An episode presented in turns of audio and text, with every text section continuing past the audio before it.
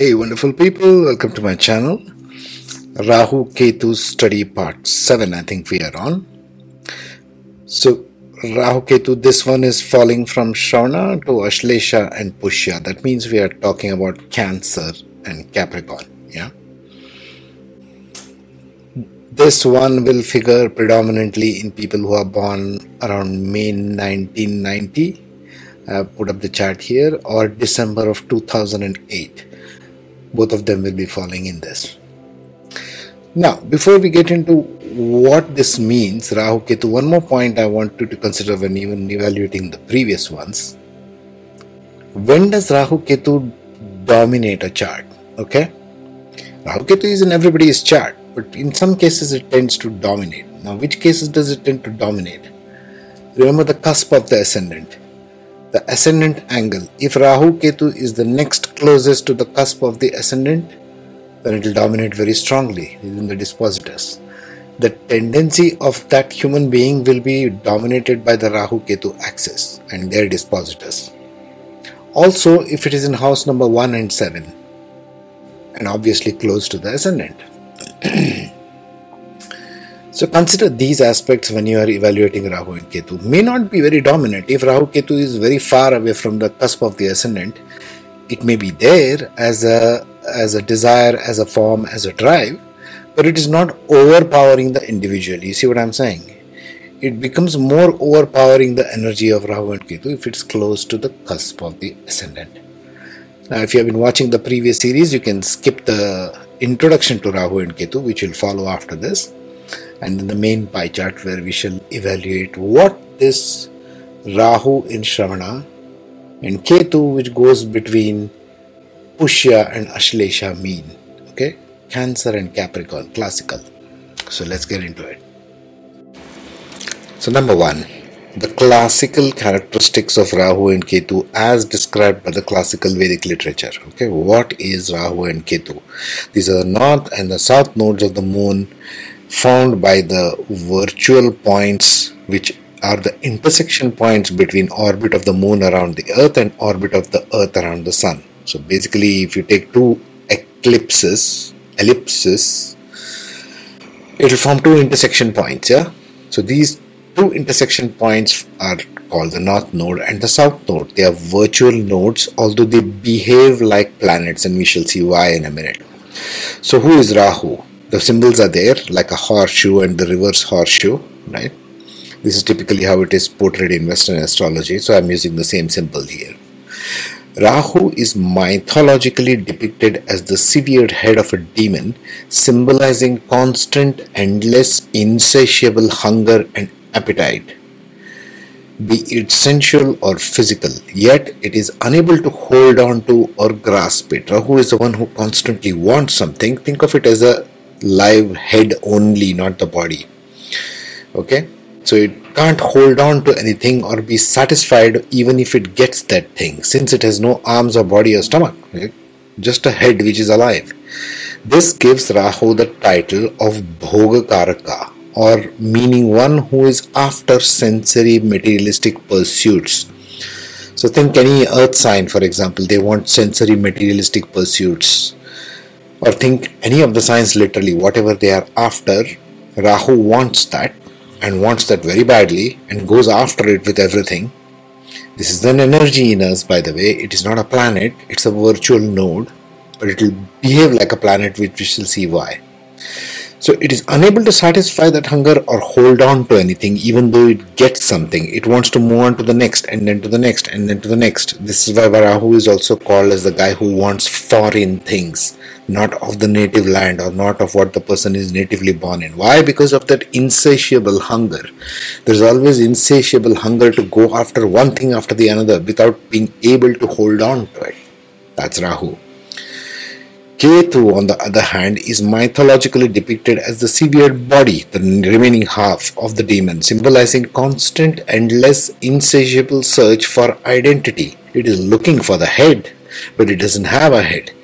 So it is looking for that identity. Everybody's identity, ego is centered in the head, what you look like, right? It is also seeking for true purpose, sense of self. As a result of this, it tries to hold and grab onto everything that it can find its hands on because it has got hands. Ketu has got hands. It's trying to hold on to everything, but it releases immediately because it knows that's not the head. It's like trying to grasp onto everything, thinking, oh, I want this, or I am this, I am that, I am this. Not getting any identity because it's not finding the head there. Since it has arms and walks everywhere, it goes around through life walking from place to place, people, situation, circumstances, but not knowing who or what it is. It doesn't have a head. This is why Ketu is referred to as Mokshakaraka or the seeker's path, the one energy in us which seeks something. That's why Ketu is called the Mokshakaraka. Now, this is the classical interpretation. Okay. Now we shall see how this plays out in the modern interpretation. Very important to connect the bridges. Now here you have the Rahu Ketu general characteristics as modern interpretation. This I have borrowed from the book uh, Light on Life by Robert Svoboda. Excellent book. I have put it in the community tab if you want to go through it or purchase it and read it. I seriously suggest that. Okay, the north node of the moon, Rahu. What does it become because of the characteristics which classically is told in the texts? What does Rahu lead to in the modern context? Rahu is responsible for originality, individuality, independence, insight, ingenuity, inspiration, and imagination on the positive side. Because Rahu and Ketu both love to explore foreign stuff, things out of the box, things not taught by tradition, Rahu and Ketu will be anything but traditional. Okay? Think of it as something foreign to the culture, to the way you are taught things. Looking for original stuff. If there is one singular force that is responsible for creating everything that we keep modernizing, so to speak, thinking out of the box, it is this. That's why it's important to pay attention to this. Okay, back to this. So Rahu on the downside becomes leads to confusion, escapism, neurosis, psychosis, deception, addiction, vagueness, illusion, and del- delusion. This is the downside. Now, how this plays out and why we'll have to see individually in the charts. We will, see that. Okay. Ketu. Ketu, the guy with only the body, no head there, is gives us the feeling of universality, impressionability, idealism, intuition, compassion, spirituality, self sacrifice, subtleness, on the positive side. On the downside, it can lead to eccentricity, fanaticism, explosiveness, violence, unconventionality, amorality, iconoclasm, impulsiveness, and emotional tensions. This is on the downside. This is what it plays out, and Rahu Ketu is typically an axis, like it is shown over there, right? Rahu Ketu. Let me remove myself for the time being from that axis. Okay, there you are. So you see it as an axis okay? 180 degrees apart. And it can play out in any one of the opposite houses. It can play out in 1 7 2 8 3 9 4 10 etc etc we will see that later. But this axis becomes a definition point of where in your life in your different houses are you looking for these two aspects? And they are always opposite to each other as you can see okay to stand opposite to each other so if it plays out in second house it detaches itself from the eighth house. If Rahu is in second house, it, Ketu will be in the eighth house. You see what I mean? And so you will bring the eighth house aspect with these aspects shown here, second house with that aspect shown over there. Of course, it plays out with something called as dispositors. We shall see that next. Now, if you go to a traditional Vedic astrology, they will go on and on endlessly about dispositors. What the hell is a dispositor? It's an invented term by the Vedic astrologers. It has no meaning of its own. It shows the disposition. And what's the story on this? Rahu and Ketu both are enemies of the sun and the moon. This is the basic principle. So it has the solar aspect and the lunar aspect. The solar aspect is called the dispositor, and the lunar aspect is the nakshatra, which gives the entire characteristics and the ball game of Rahu and Ketu. Okay. The solar or the dispositor means since Rahu and Ketu are enemies with the sun and do not have a full identity of their own, remember it's a virtual node, it is not a planet. They both do not have any planetary characteristic individually. So they take on the identity or the disposition of the lord of the zodiac sign that they sit in. And borrow the attributes of the house from which that lord sits in. Suppose Mercury is in the third house, okay, and Rahu sits in the house of Mercury somewhere else.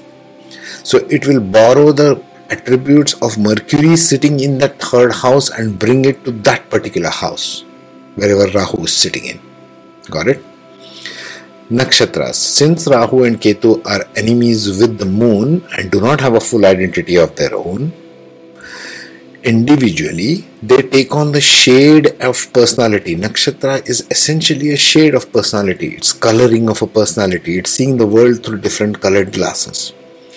That they sit in and borrow the nakshatra traits and attributes which color their propensities.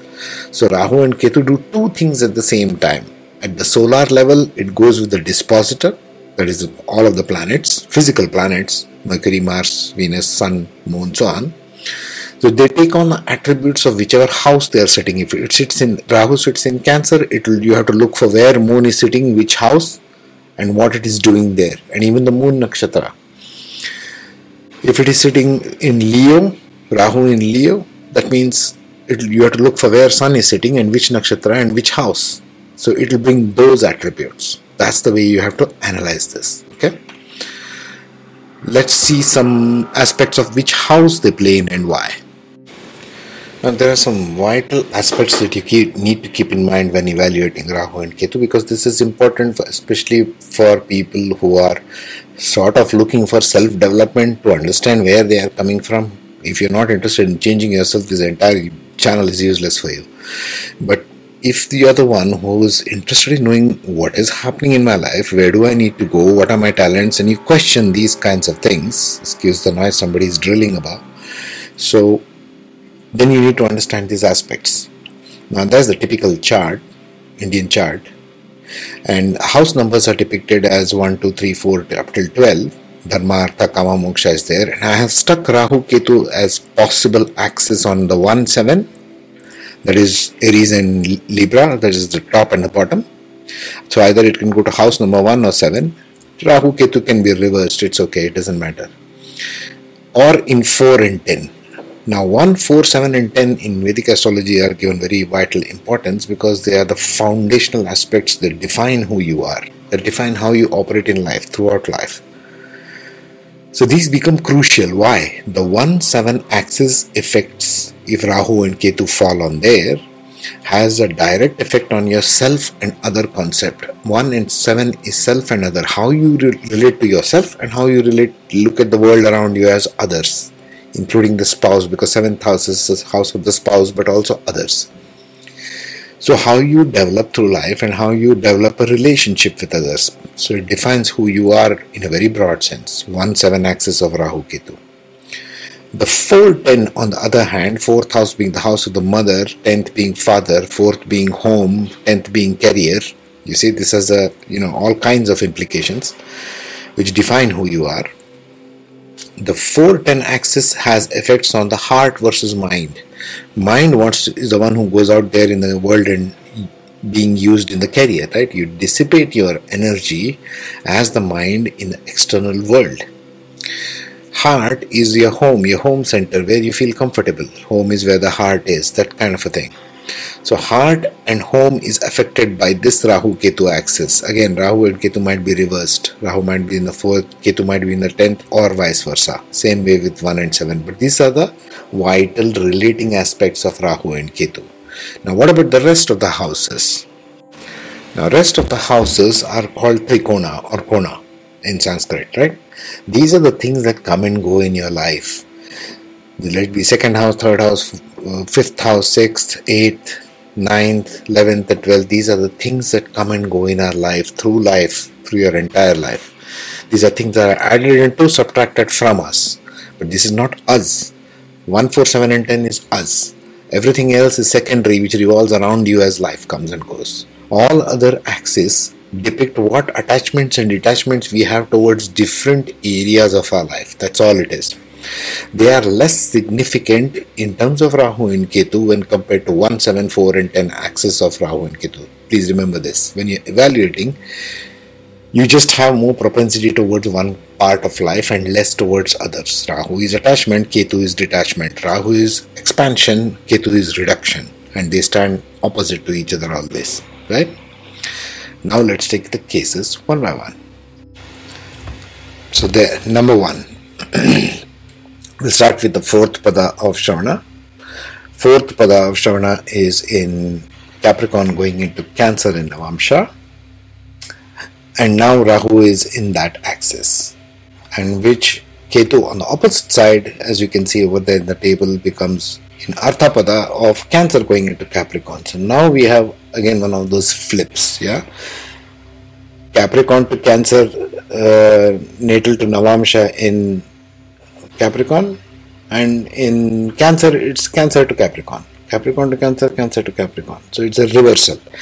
So this means depending upon where the dispositors are and in this case dispositors we are talking about capricorn means saturn cancer means moon and you got to understand cancer and moon are not very good when they go together okay Cap- saturn just wants to work work work work work and moon just wants to feel feel feel feel feel so you see what i'm saying one is a workaholic one just wants to feel good things in life in general there are many other things to this, but yeah, in general.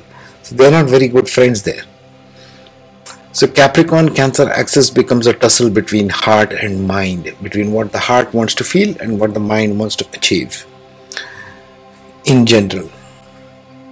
So this axis, because it goes from Cancer to Capricorn and in Navamsha Capricorn to Cancer, these people may have a tendency to flip completely at some stage in their life, mostly after 36. Navamsha kicks in, that's what they say, after 36. So, after 36 of years, they may be completely reversal in their approach, meaning if they are born as in Rahu in the beginning part of their life, they would be more practical in nature, more of mental work.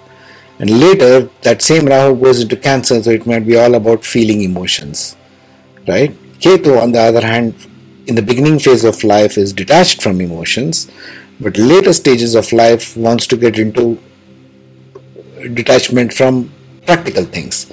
So going from practical and less attachment to emotions to just the reverse attachment to a lot of emotions and detachment from work related stuff.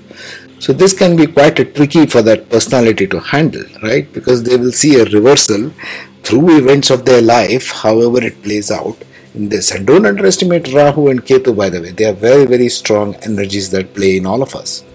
Okay. Now let's get into Pada number three. Now in Pada three, Capricorn goes into Gemini and Navamsha and in uh, that is the Kama and Dharma, the Kama and Dharma axis. The Kama always falls in Dharma axis the artha always falls in moksha axis. Even with that one thing, you can think about tons of things, implications, nakshatra by nakshatra. That's why I mark it as dharma, artha, kama, and moksha because always, always, dharma always has fire signs, artha always has earth signs, kama has air signs in the navamsha, and water in the moksha. I can go through the previous ones for that. Because this is a study, you need to study this and engage with it to understand it.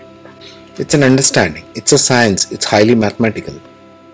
Okay, so Dharma, Cancer going into Sagittarius, and Kama, Capricorn going into Gemini. What does this lead? First order dispositors, Saturn where it is placed, and what is Saturn looking at?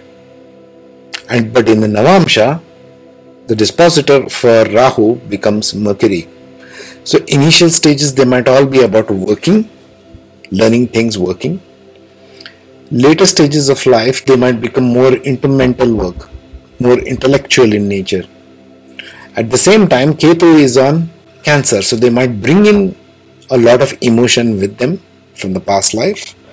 But now going into Sagittarius, it might transform into a very fiery wisdom type of energy which they need to bring in into their thinking. So, this essentially teaches us to bring in wisdom into the mental thinking. Remember, Mercury and Jupiter don't go along very well. You can see the table over there. Jupiter thinks Mercury is very superficial, whereas Mercury has no beef against Jupiter, right? See that Mercury is neutral to Jupiter. This is why the intellectual person considers wisdom, wise people as wow, that person is wise, you know. But the wise person is, uh, this person is like, I don't give a deal to him. So this is the way this axis works in this pada. It's a tussle between intellectual intellectual energy and wisdom energy. It's a push and pull there in that axis. And this is important to understand as well, considering the air to fire signs, because actually air and fire signs support each other, right? The dispositor in the Navamsha of Ketu becomes Jupiter. Is now providing that wisdom to Ketu is very powerful. So they might have lots of wisdom from past life, which they are bringing now in this life in the mature years after 36, where it matters, right? Let us see the second pada.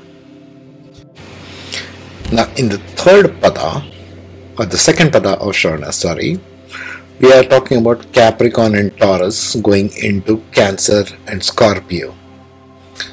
So, Taurus and Scorpio axis, again, it's more of tussle between material realms and between going into emotional depths, material depths and emotional depths. Okay, think of it this way. So, the dispositor in the case of birth chart is Saturn and Moon First half, it's quite a difficult axis if you want to put it that way, because first half Capricorn struggles with Saturn, Rahu struggles with Capricornian way of working, and on the other hand is detached from emotions, the moon, wherever the moon is placed. Whereas after 36 years of age, when it hits Navamsha, it goes into Taurus and Scorpio, in this case being Venus and Mars as the dispositors. So you might need to see the chart where they are actually placed, the Venus and uh, Mars in the Navamsha, to know where this person is shifting, to what angle, what are their desires now, what do they wish to become, what are their talents now. See, even talents change, okay, through life. It's not like you have given one thing and you have got to do only one thing. This person in this axis can change in terms of talents as well oh well i thought this person was like this all along. Now he or she is doing something completely different that speaks of something like this okay? Going from earth to earth but different type of signature and water to water but again a completely different type of signature speaks loudly of the shift of talents. You might be using your talents in a completely different way now as compared to when you were doing when you were a kid this is important to think of when you're thinking of Rahu and Ketu. And Pushya Nakshatra and Shravana Nakshatra. Okay, we forgot the themes of Nakshatra. Shravana is about what? Listening to good advice. Shravana people have a huge issue with listening to good advice. You must have seen that. This person never listens to a good advice. I'm giving this person good advice when he or she comes asking for something, but he never listens to it. She never listens to it. That's Shravana Nakshatra. Whereas Pushya, in Ketu in Pushya brings a lot of wisdom from past life. Pushya is the teacher. Okay? And Shravana has to sit and listen to that. Now if a teacher is a good teacher you have in front of you and a student doesn't sit and listen to the wise words, what use is that wisdom? It falls on deaf ears, right? So this is the classical theme of that. Pushya is the teacher, but it is detached. Ketu is there. And in this case, dispositor being Mars, it's detached from that and it wants to give advice to Taurus. It wants to become more materialistic, more practical, more earthly in things. Okay. Remember always the themes of the nakshatra. See my 27 nakshatra playlist if you're not sure. Now the first pada of Shravana. What is it? It's about dharma. Capricorn going into Aries. The Aries is the initiator okay in this case later on stages in life this person may be inclined to initiate something Shravana Nakshatra people are generally wise, but they need to listen to wisdom from others. This this is their life theme. So, and Ketu falling into the Kama Pada of Pushya, again, who is the advisor? Which advice does Shravana need to listen to? Their own Ketu axis in this case, right? Because the advisor is within, the guru is within them. But they need to listen to it. They brought this wisdom from past life. It is going into Libra, Cancer going into Libra. So in the Navamsha, you got to see where the Venus is placed, and Ketu brings wisdom of that house as Venus qualities into this life, which it must use to initiate something. See where I'm going with this? Follow the reasoning and follow the logic. That will help you better to understand all of these kinds of things. Shravana and Pushya are the teacher and the disciple, really. But the access is such that the disciple is not willing to listen or not willing to obey or carry out the advice given by Pushya. Pushya knows better than Shravana. You see what I'm saying? This is the duality that plays out. Okay. The next one we shall be taking Uttara Ashada Nakshatra along with the opposite. I think it will fall between Pushya and Punarvasu. So let's see that. Meanwhile, keep watching. Take care, be safe.